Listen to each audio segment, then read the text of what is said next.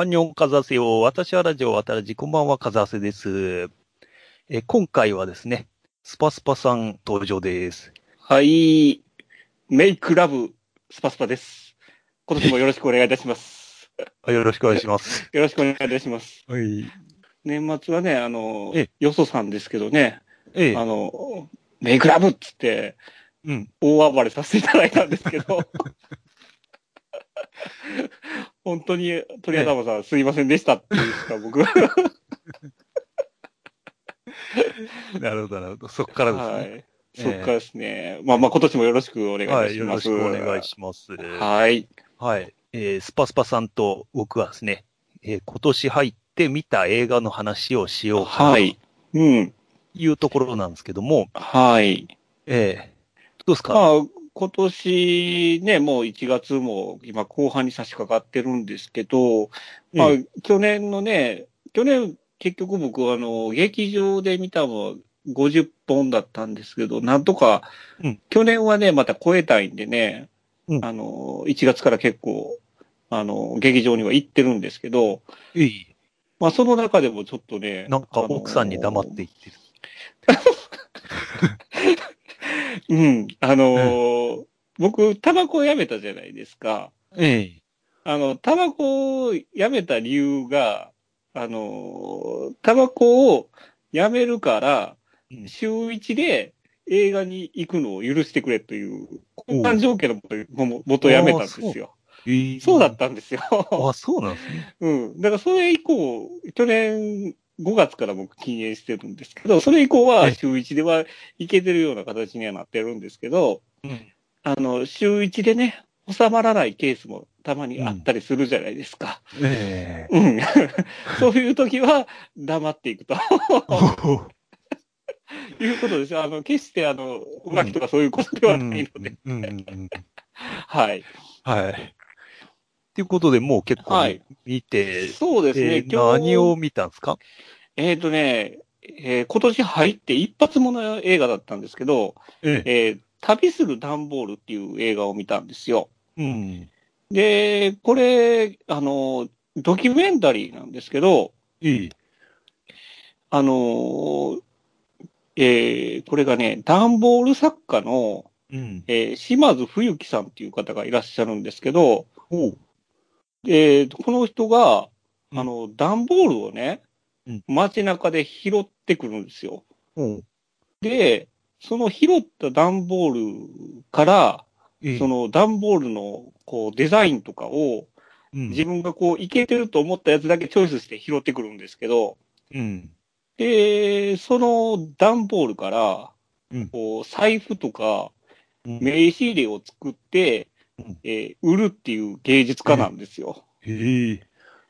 で、その財布がね、うんあの、段ボールですよ。段ボールなんですけど、えあのー普通のこう長財布みたいな形で作るんですけど、え。うん。それが1万円ぐらいで売られてるんですよ。ほうほうほう。拾ってきたのに。拾ってきたやつなんですけど、うんあのー僕全く微体値欲しいとも思わなかったんですけど、で、とりあえずそういう活動をされてる方で、ええ。で、あのーその人が提唱してるわけじゃないんやけど、その、うん。全く価値がないものから、ええ。そういう、えー価値があるものに、こう、作り変える活動、えーリサイクルとかありますけど、リサイクルじゃなくて、うんゼロ、価値がゼロのものをさらに上のものにするっていうことで、アップサイクルっていう活動があるらしいんですよ。ほその価値を上げると。う。うんそのものが持ってるものよりも、価値を上げる活動ってやってるらしくて、で、それが結構いろんなところで評価をされてる方らしいんですけど、でも、微体値欲しい、欲しいと思わなかっいくら説明されても僕は微体値欲しくなかったんですけど、それで、その先生が、た。えその、まあ、ライフワークで、こう、いろんなところで、こう、段ボールを拾いに行くわけですけど、うんで、それにずっと密着してるんですよ、カメラがね。うん。で、あのーある市場に段ボールを拾いに行って、うんああ、これがいいですね、あれがいいですね、とか言って、探してるんですけど、で、見てるうちに、ある一つの段ボールに目が行くんですよ。おで、それに、あのーじゃがいもの入った、こう、段ボールなんですけど、うん。それに、こう、英語でポテトって書いてあるんですけど、ええ。先生何を思ったか、それをずっとポタトポタトって呼んでるんですよ。おお。あの、ローマ字読みすればポタトと読めんことはないんですけど、うんうんあの、ポポタトポタトってずっと言ってるんで、突っ込まないですね密着してる人が、うんそれ、ポテトですよって言ったら、うんマジデレするっていう、ちょっと痛い先生なんですよ。うん。うん。で、この段ボールが、その、先生痛くお気に召したみたいで、うんまあ、それ持って帰って、例のこう、財布を作り始めるんですけど、うんで、その段ボールがね、その、徳之島、あの、鹿児島にある島なんですけど、徳島徳之島産のうんポテトの、えー段ボールだと。で、それを集荷所、集荷してるところが長崎県にあるんですけど、そこの長崎県のその集荷場の段ボールなんですよ。おお。で、その住所が書いてあるんで、その、先生、こう、いろいろね、想像を巡らして、ええ。これは大体、あの、何歳ぐらいの人がデザインして、うんこの書体は、これは女性の人ですねとかって勝手に想像してるちょっとやばい人なんですよ。ちょっとやばい雰囲気がしてきたなと思って見てたんですけど、えで、そのうち、こう、先生が、その、自分が、その、財その段ボールから財布を作るんですけど、うんその、財布を、こう、里帰りさせてやりたいって言い始めるんですよ。で、結局その段ボールを作った会社にええ、これを届けると。言い始めまして、ええ。で、その、長崎県まで飛ぶんですよ。うん。で、そこの会社に行って、で、これこれこういうもんで、そのこの段ボールから作ったこれを里帰りさせてあげたいんで、ここまで来たんです、いうふうに言うんですけど、うん。うん確かにこれうちのやつなんやけど、あの、デザインしたのは別の会社やから、みたいな感じで。で、結局、そこでもう、一応、段ボールの財布を渡すんですけど、で、うん結局、そのデザインした会社に行くんですよ。うん。で、そのデザインした会社に行ったら、あのーもう何十年も昔にデザインしたものなんで、あのーそのデザインした人はもう退職されてます、みたいに言われて。う。うんん。で、その退職された方の元までまた押しかけるんですよ、この先生が。うん。うん。で、その、そこのデザインの会社の人を引き連れて、うんそこの人に会いに行くんですけど、うん。で、結構もうね、退職された方やから結構高齢で、うん。で、えーなんか東京からなんか変な人がみたみたいな感じで、あの、言われるんですけど、で、どうされて、で、これこれこうで里帰りさせてあげたくて来たんですって言ったら、奥さんがすごいポロポロポロって泣き出すんですけど。で、なんかどうもその退職された後に、そのデザインされた旦那さんが、うん。あの、体調を崩されたなんかかですごく大変な時期やが続いてたらしいんですよ。うん、で、そこでね、その、自分がやった、こう、功績みたいなのを素晴らしいという青年が、こう、突然やってきたもんで、うん、その、奥さんとしても、こう、今までやってきたことを、もう、ね、実際働か、働いてた時期、プラスアルファ、やっぱり大変、病気で大変やった時期も、こう、オーバーラップしたんだと思うんですけど、すごくポロポロって泣かれて、うん、で、そこに、僕もすごい感動はしたんですけど、うん、あの、美太一先生のうん。方には感情移入できず、ちょっとき、鬼人系の人なんで。そう、ちょっとね、こと段ボールに関しては、マジでちょっとこの人、気違いなんじゃねっていう。なんか元、あの、電通とかに行ってた方らしいんですけど、うん、それも仕事も辞めて、うん。その、段ボールで仕事したいからっていうふうに辞めて、今の活動をされてるらしいんですけどね。うん。まあ、すごく感動したんですけど、それは、あの、段ボールをデザインした側の人のストーリーであって、ああー先生側のストーリーじゃ全くなかったっていう。え、先生は、その、え、結局、そのデザインした人には会えたんですか、うん。その、結局退職された人がデザインをされたわけですけど、うん。うん。で、どれぞれこういう経緯で作られたんですかとか言って、自分の想像をぶつけるんですけど、えもう昔のことで覚えてないんですえ。よ。まあ、そりゃそうですよね。ねいろいろやってる仕事の中の一つやったやろうから、うん。、で、すごい愛想笑いだけされるっていう、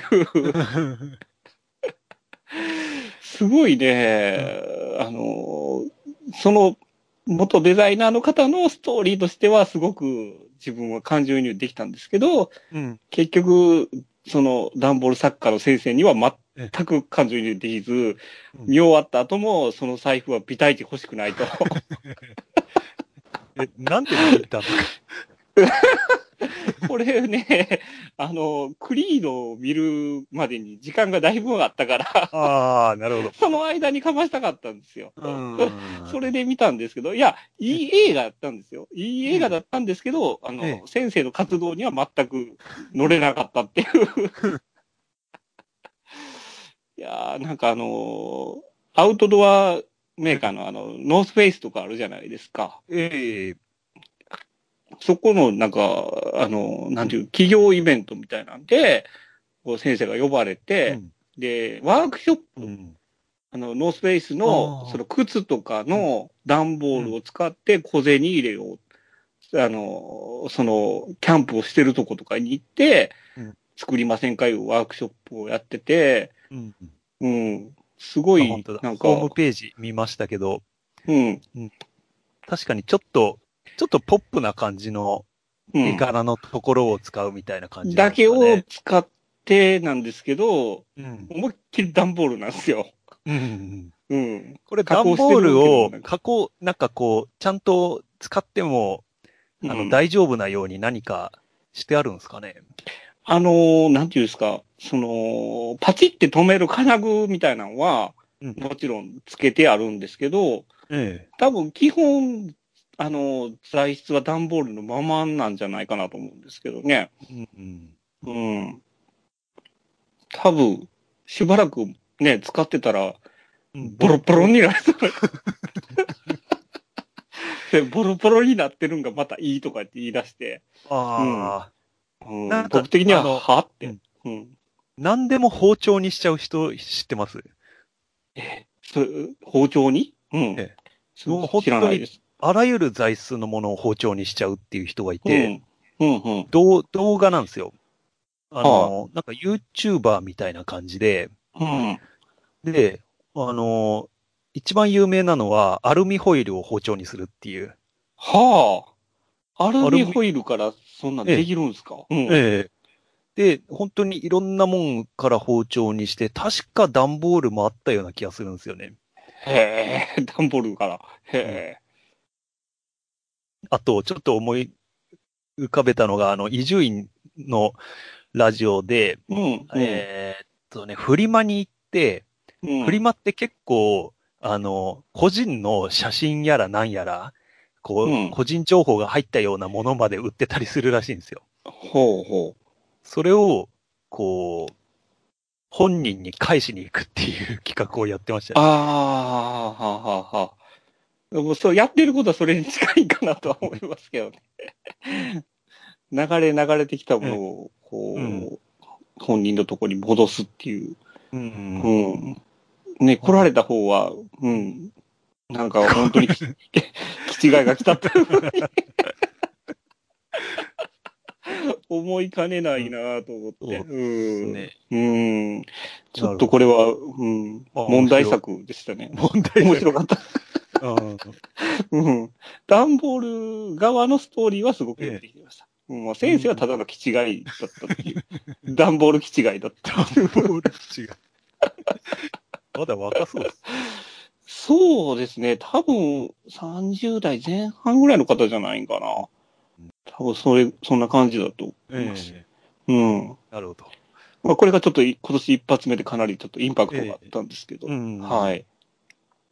他何か見られえーっとね、学ぼうか見たんですけど、その中で言うと、えー、マイル22は、ちょっと、あれですね、いろいろ物申したいですね。うんうんうん。その、まあマーク・ウォールバーグとかが。そうですね、マーク・オールバーグが出ててうん、えー、おまけにザレイドまで出てると。うんうん最近ね、最近いろんな映画に、いろんなジャンルに出てますよね。すごいザレイドの安売りが半端ないんですけど、最近ね、うんうんうんうん。いや、あのーまあ、ストーリーから言うと、その、対、対テロ部隊みたいな、あのーテロ、テロ対策をしてるチームが、えーマーク・ウォールバーグが所属するチームがあるんですけど、で、マーク・ウォールバーグはどうやらその、チームの、あの、まあ、一番、うん。チームリーダーみたいな感じで、うん。で、その上にボスボスとして、ジョン・マルコビッチがいるんですよ。あマルコビッチ。マルコビッチがいるんですけど、うんどう見てもマルコビッチお前、ラスボスなんちゃうっていう。あ お前が実は黒幕。黒幕って。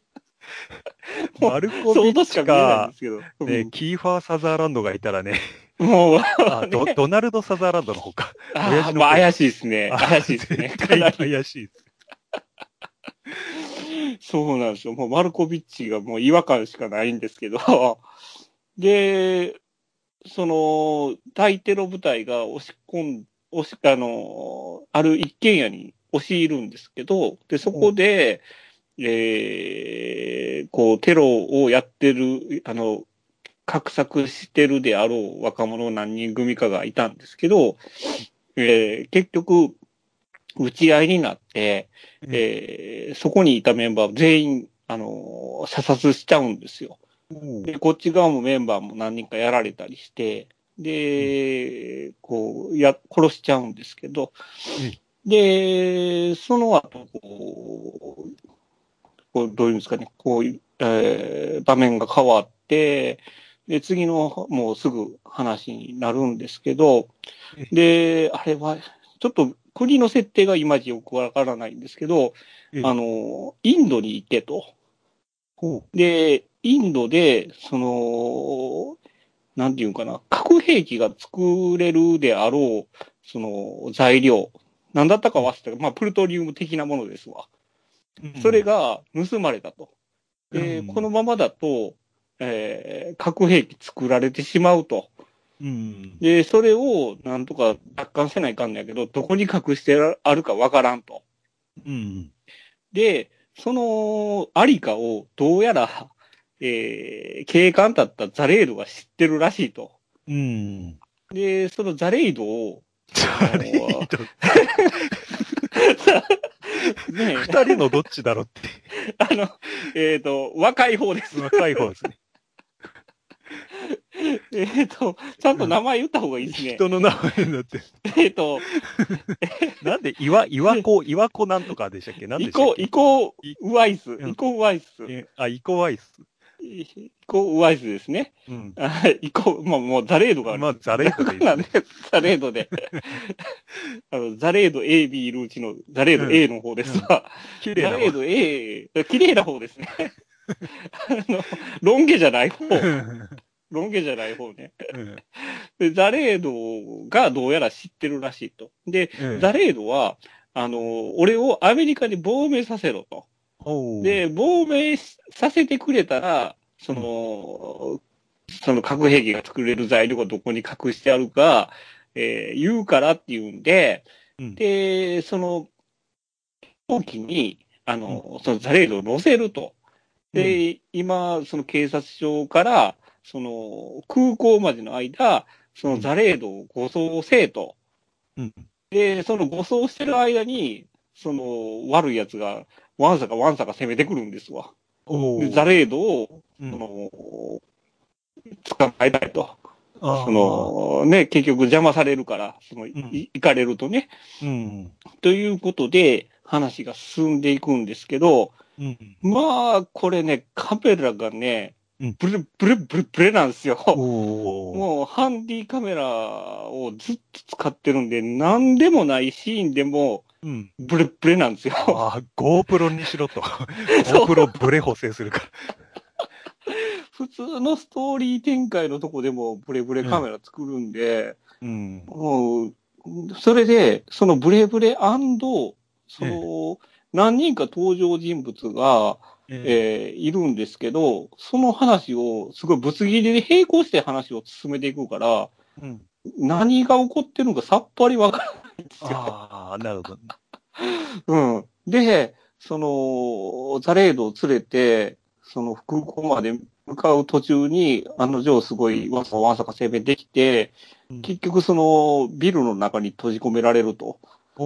これ、どっかで見たことはあるなと思ったんですけど、ザレードじゃねっていう。それ気づかないやついないですよね。そう。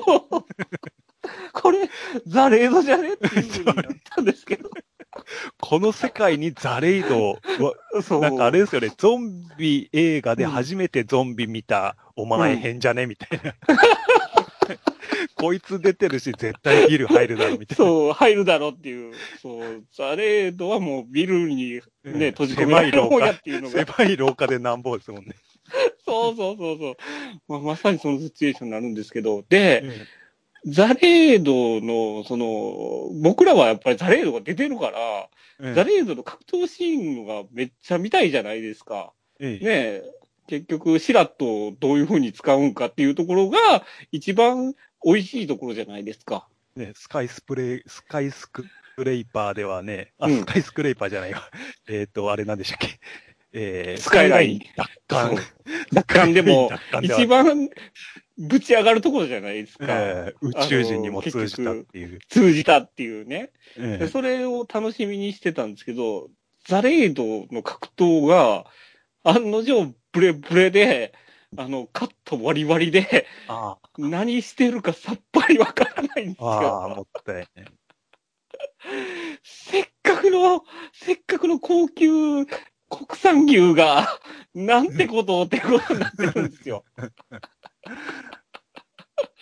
そんな焼き方したら、全く美味しくないやんっていうような状況なんですね。うん。で、大トロ結ツナ缶局、にしちゃったみたいな感じ。そうそう。まさにザレードの無駄遣いっていう、あうーん残念な結果でしあ。て、そううん。で、ラスボスがこれにいるんですけど、それ結局、マルコビッチがラスボスじゃないんですけど、あの、敵のラスボスがいるんですけどうん、あの、瞬殺なんですよ。あの、無人機からうん。一発ミサイル撃ってラスボスが爆死っていう、それ逆に面白く。えーっていうような、それだけっていう。うん展開で、うん。うん、あの、終わっちゃって、で、まあ、ちょっとラストにもうワンツイストあるんですけど、うん、それはちょっとネタバレは控えますけど、うんなんやそれっていううん話で、うん、結局、ザレード無駄遣い映画でノレ。ノレネイド。ノレレイドでしたね。いやー、うん、ザレードの安売りは良くないですね。うんうん。な、なねでも逆に何にでもマッチしちゃうんで、そうですねね便利は便利なんですけどね。最近、ひ、ひどいですね。スカイラインは乗れたじゃないですか。ええもうめねっちゃ良かったですうん良かったんですけどね。うん、ちょっと使い方を間違えましたね、今回うは。んうん、すごく残念で。はい。ええうん。まあ、カズハさんなんかご覧になりましたか、あのー僕は、えー今年あんまり見れてなくて、うん。まだ、え2本しか見てないんですけど、あ、はいはい。あの、うん。まあ、その中の1本の話をしようかなと思うんですけど、はいはい。うん。えーっとね、レディー・ガガ様が出てるね、あ、はい。はい。アリー・スター誕生ですね。はい。まあ、去年からやってたのかな？まあ、うんボヘミアン・ラプソディとちょっと被ってやってて、うん。で、まあ気にはなってたんですけど、はい。えーまあ、あれですね。えーっとね、ボヘミアン・ラプソディは、まあ、悲劇とも取れるし、まあ、前向きな作品とも取れる。まあ、なんていうか、こう、陽の映画だと思うんですよ。どっちかっていうと。うん。で、も、アリー・スター誕生はひたすらいいんで、おー。えーなんか不幸が続くんですよ。はあ、はあ、はこう、不幸に打ちのめされる映画なんですよ。なんていうか、ボヘミアン・ラプソディって不幸、でかい不幸があるけど、そこから前向きに行くぜっていうところが一番感動する映画じゃないですか。あ。はいはいはい。でうんちょっとね、アリー・スター誕生は不幸が安いんですよ。で なんでこれ、この映画乗れないのかなって思って見てて、はいうん。でどうやら、あの、何十、20年ぐらい前に流行った、あの、携帯小説って、あああ、るじゃないですか。うんうんうん。はいはい。うん。あの、流行りましたね。ええ一時期あんな感じなんですよ。ああのー安い不幸が次々と襲いかかってくるんですよ。ヒロインに。安い不幸、鶴瓶打ち。そうそうそうそう。で、あの、うん彼氏はイケメン。あはい。で、イケメン彼氏がどんどんひどいことになっていくんですけど、うん。あの、全然乗れなくて、で、ちょっとネタバレは控えますけど、はい。一番のトラウマシーンがあるんですよ。その、えー彼氏がやっちゃった、修繕の前でやっちゃうシーンがあるんですよ。はあ、はあ。アルチューの彼氏が。で、うん。あの、アアリーはね。うんうん、そうなんです。アリーはその彼氏に拾われて、ミュージジシャンとしてどんどんどんどんのし上がっていくんですけど、わ、うん。うん。かりやすい感じで、一方そのロック歌手の彼氏の方は、だんだん身を持ち崩していくんですよ。ああ、あのーこう、そどうですか、男の方が発掘したんだけども、その女の方がメジャーになっちゃったと。そう。で、こう、うまくいかなくなっていくんですけど、うん嫉妬が絡んだりして、彼氏の。はい、はい、はい。で、それ後決定打があるんですけど、ほう爆笑なんですよ、もうそのシーンが。あ、そうなんですね。えなんかもう、それは、もう、あまりにもひどすぎてえあ。まりにもひどすぎて爆笑うんなんですよ。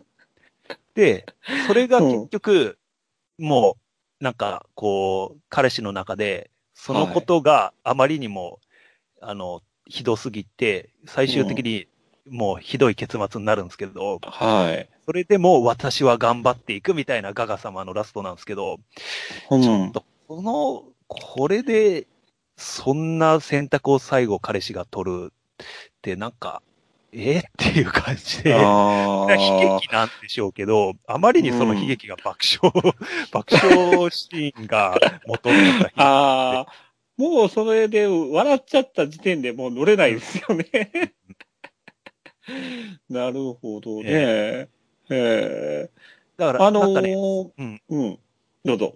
あ、すごい、こう、携帯小説感が、すごい、本当に、あなんか、ああいう不幸の鶴瓶打ちで、こう、彼氏が、なんか、わかんないけど、最終的に大体死んじゃうんですけど、ーうんうんで、妊娠しちゃったり、下ろしたりっていう。そういう不幸が鶴瓶打ちでなんかレイプされたりっていうのが、携帯小説にもよくあるパタうんーン。パターンです。うん。よ読んだことないんですけど、うんなんとなくあのなんとなくわ世界観、かります。わかります。あの世界観なんですよああ、そうなんや。えああ、なんかもう安いですね。え そう。うん、うん。でなんか、曲は良かったんですけど、ガガ様の、楽曲的にはやっぱりええ良かったんですか、あの、一番予告で使ってた曲は本当に良かったですね。ああ、ええそこはぶち上がるんですね。で、最後、まあ、泣かされちゃったんですけど、泣かし方も安いですよ。ああ、その、結局その捨てられちゃう男の悲哀みたいなのは感じなかったんですか？それがもう安すぎて、あれなんイケメンなんですよ。イケメンは、イケメンは何をしても許されるっていう、許されるってガガ様が許すわけじゃなくて、見てる側の人が許すっていう感じの、あれですよね。レスターの、あの、そうですよね。あの、みたいな。ブラッドリー・クーパーはラムジャム飛ば飛ばないですもんね。ラムジャム。ブラッドリー・クーパーがどんなひどいことをしても、結局イケメンは許されるんだなっていう、なんか、ちゃんと悲劇として、こいつが、こんなひどい、うんこんなしょうもない爆笑なことをしても、ちゃんと悲劇として描かれるんだ、みたいな感じがしちゃって、ああ、やっぱそう。イケメンがやると、まあ、ミッキー・ロークも昔はイケメンだったんだと思うんうですけど、ん。なんか、まあ、それは、ちょっと、乗り切れないですね。ポテサラ売ってくれるぐらい。そうそう、ポテサラババアとか出てこないし、そこまでやってくれるとね、僕らとしては、えちょっと、お腹いっぱいにならないですよね。ー、ケツに注射打ったりしないし、しない。ああ、そうか。でも、薬物はやってるんですうん。でもなんか、ちょっとイケてる感じなんでしょ？そう、いけてる。感じなんですよ。酒飲んでる感じもいけてるんですよ。なんかすげえ喉乾いたんですよ。見てるなる後。ほど。ずーっと酒飲んで。で、おしゃれなんですよ、その酒がまた。なんかレモン入ってたって、ライムなのかなるほど。ねうん。これは俺の見る映画じゃないと思って。そうですね。もう完全に女子、女子に向けてますよね。それは。俺らみたいなおっさんには向けてないですよね。でも、女子だってあれで満足すんのかなと思って、うん。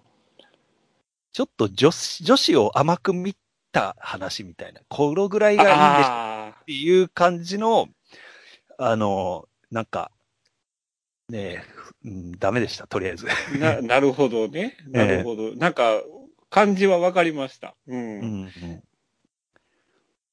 まあ、ただガガ様の演技は、なんか、何も違和感はなかったですね。ああ、そうなんですね。やっぱり、ちゃんと女優してたんですね。うん、そうですね。うん。へえ。その楽曲自体はいろいろ多いんですか？あ結その構歌ってるシーンっていうのは。どれぐらいうんガガが曲作ってたのかわかんないですけど、うん。うん、結構いろんな曲、あの、最初はかん、ちょっと、なんていうんですかね、あの、オルタナティブロック系なんですよ。あの、はあそのはあブラッドリー・クーパーは。はい。だから、ちょっとカントリー風味があるロックみたいな感じの曲を最初はやってたんですけど、徐々に売れるようになって、あの、今風なダンスミュージック、ダンスしながら歌うみたいな感じの今風なヒット曲を歌わされるようになっていくんですけど、はあ、はあ、はあ。だんだんガガ様っぽくなって。それはもう寄せていかんとね、加賀様に。なるほどね。うーちょっとそしたら、脚本自体が弱かったのかな。本当に、まあ、目指してるものが全く俺と、俺と好きあな方向じゃ全くなかったっていう。ちょっと取ってつけた感にやっぱり乗り切れんかったっていうのが、うん最大の。ねうん。なるほどね。なんかその CM とかでもなんか、うんガガ泣きしたとかって、すごい煽ってたじゃないで すか。ガガですかだき。ガガ泣きってなんやねんと思って もうその時点で僕冷めたんですけど。うん。まあ、うん。あ、そんな感じだったんですね。えうーん。まあ、うん。あれですね。去年、去年、まあ、12月だったかな、公開あれ。うん。うん。うんもう、ボヘミアン・ラプソディで僕らお腹いっぱいになってたんで、ね。完全にね、時期が悪かったっていうのはあると思いますよね。ジャうンルが被っちゃん。うん。う。未だに未だに IMAX でやってますからね。ですよねと国内興行収入100億超えたんでしょおーすごいっすよね。歴代もうランキングに入るんじゃないですか、10決ぐらいには。うんねえ。すごくヒットしたみたいですね、やっぱりね。うん。うん。いや、嬉しいですけどね。もう、やっぱり僕らもすごい好きな映画ではあったんで、そうですね。あれだけヒットしてくれるとね。う。うんん。もう早くソフト出て家でもう一回見たいって感じですね。おお。うん。で、まあ、四国ではミスターガラスがやらないと。本当にね、ふざけんな思いましたよ。もう、直接ね、もう、ええイオンの、あの、高松にあるイオンの、あの、ええツイッターアカウントにね、えどういうことやねんって、うんつぶやきしましたけどね。マジですか。なんか、魔球デッサンも。憤ってます。そうそう憤ってるでしょ。ええ魔球デッサン、ええ戦っていきましょう。一緒に、一気起こしましょう。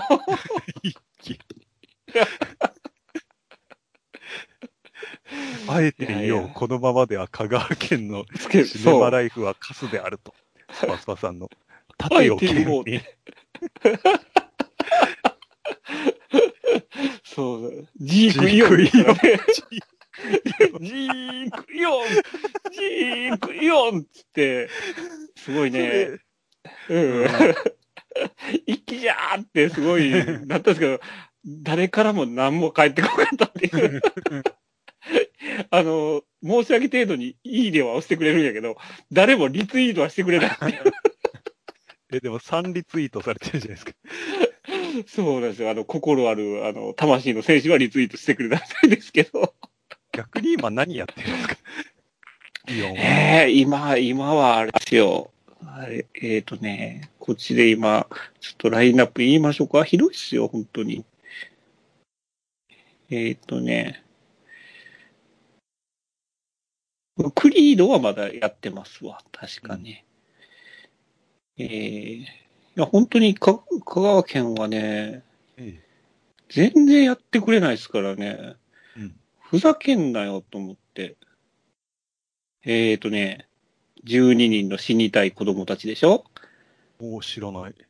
えーと、多分堤幸彦の、うん。なんか、あれですわ、若手の俳優使った、なんか、殺し合いゲームみたいなやつですわ。マスカレードホテルとかですか？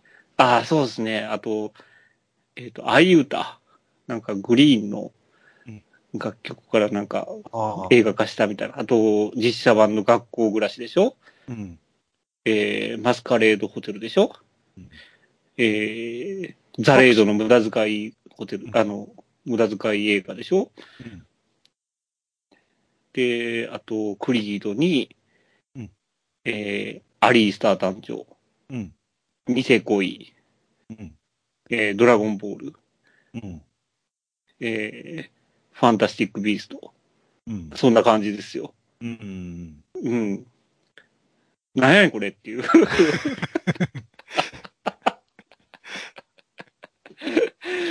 いやー、本当に、あえて言おう。カスであるとですよ、本当に。い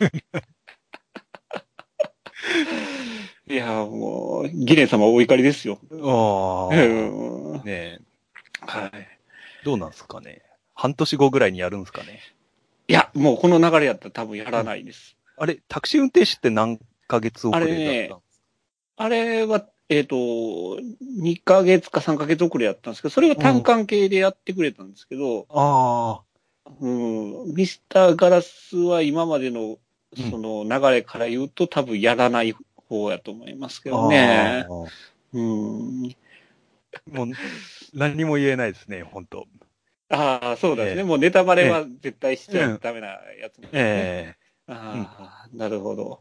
えまあ、ただまあ、、ちょっとそれはまた、ええうん。ご褒楽しみではありますね。あ、そうなんですか。ええもう、つか、シャこりゃマランファン以外誰が見るんだと思ってたら、あの、うん俺の友達何にも知らずに、あ、そうなんですか。今までの何も見ずに。何にも特に続編ものだと思わずに見に行ったら意味わかんなかったって言ってました。そりゃそうだと思って。ただ、あの、何重人格の役者がすごかったって。ああ、うん、そこじゃまたなかったりするんですかね。うん。うんうんああ、まあ、これも見た人だけのあれなんですね。今まで見た、これ、あそうシャマランっていう。そう。ね。だから、日本じゃヒットしねえだろうと思って。ああ、そうなんかな。ほんじゃ、イオンは正しかったのかもしれない。正しかった可能性も。なんかアメリカだと、シャマラン最高の、なんか、うん初週ヒットみたいなことになってるらしいんですけど。らしいですね。なんか、えあのアメリ、アメリカの方のランキングで1位になってましたよね。ええうん。まあ、アメリカ人どうかしてると思ったんですけど。そうですね。うん。いやいや、やっぱ、シャマラニストが多いんですよ。ええかの国はシャマラニスト大国ですよね。シャマラニスト大国ですね。うーん。まあ、本当にこの、あれ、えっ、と、アンブレイカブルが2001年？19年とかなんかそんあ10なうん。。前、だから、あ、そうですね、2000、だから本当に2000年？前後？2000年ぐらいですよね。ええまさかのね、続編で、ね、作られると思ってなかったですもんね。うんうんいうん。や、まあまあ、これはまたえ、ね、はいまた話楽しみにしておきます。うんうん。じゃあまあ、はい。こんなもんで、えー、はい。とりあえず、えー、まあ今後はね、なんつったってアクアマンが控えてますね。そうっすね、もう。来月、一番えっ、と、2月の8になんか、アクアマンとファースト、ファーストマン。え、マンかぶりじゃないですか。はい。マンかぶりですねえ。うん。全然違う映画だった。水の中で すね。アクアマンはね、僕らずっと、あの、わっしょいわっしょい担いできたんでね、ここはええ大波に乗っとかんとね。なんか、アホみたいにヒットしてるみたいですね。そうですね。この間、あの、すべての魚たちを味方にするって言って、うんさかなクンの画像を貼り付けてる人がいましたけど。あれもアクアマンやなって。ああ。なんか、なんか、さかなクンが楽屋でめっちゃマネージャーにキレてたっていうなんか話を聞いたことあるんですけど、あくああの、あのキャラで実は怖い。のあのキャラでアウトレイジ怖そうですね。超怖いじゃないですか、それ。さかなクン、実は極悪説。えいやー、ねあの目の奥笑ってないかもしれないですね、本当はね。ギャギャギャーって言いえながら。いやいや、とか言って。いやー、やばいな。うんうんえちょっと次から違う見方してしまいますね。あの帽子の中になんか入ってるかもしれないですね。入ってるかもしれないですね。ええすごい。帽子が、ね袖帽子が本体かもしれないですよね。そうですね。下は多分乗っ取られてるんでしょうね。多分あのメインブラックみたいに小さい宇宙人がね操縦してるんかもしれないですね。うん。うんやばいな。さかなクンちょっと、うん 目が離せないですうんね、最近。まあまあ、アクアマン、はいはい。はい楽しみにしてますね。うんままあ、やりましょう。アクアマンはい。まあこれはあくままね、えあの、ええ渡らじ案件ということで、ええはい。はいやりましょえはい。じゃあまあ、こんな感じで、えーはい今年も、はい。よろう。しくお願いしますと。お願いいたしますと。ははいい。ということで、えー、まあ、感想、あの、なんか、最近あんまりいただいてないんで、ちょっと寂しいですね、最近ね。えあのえええもう多分みんなあの、のえねレレギュラーの方々ね、多分いらっしゃるんで、そ、そこの方々はちょっと、えね、何え、か発映画の言してほしいですね。話してた、してなかっ。してなかったかもしれないですね。ええそうですね。うんもう今年入って一度も映画の話をしてないんで。いやいや、あのええ中国話は面白かったですよ。ああ、そうですか。うんうんはい。えあの違う文化はね、すごい面白かったです。え。うん。まあ、なんかあの、ええ。ね次の、あの、次のアップの回で、ね、怪しいおじさんが出てくるんで。怪しいおじさんが。え はい。えはい。また、そしたら感想をね、あの、はい見た、見た映画のことでもね、そうですね。う俺はこんなん見たよって言うんだけど、ええええあの、言っていただけると、はいまた拾わせていただくんで、ええはい。ハッシュハッシュタグ、わた、ひらがな、ラジ、カタカナですね。カタカナで。はい。であとは、えーブログにメールアドレスとかもあるんで、今のところメールは、メールを活用してくれてるのが、ちゃんまつさんしかいないんですけど、寂しい、寂しい。ええ。一応作ったんですけど、メールアドレス。あの、長文の、あの、ああ、あの、例のね、あの例の、はい。あの、何の話やねん事件ですよね。まあ。それか、えーっと、ブログ、私のブログに書き込んでいただいても結構ですんで、うん。はい、あの、感想いただけたらと思います。。はいい。はい。お待ちしてます。はい、お待ちしております。じゃあ、こんなところで。はい。はい。じゃあ、スパスパさんありがとうございました。はい。ありがとうございました。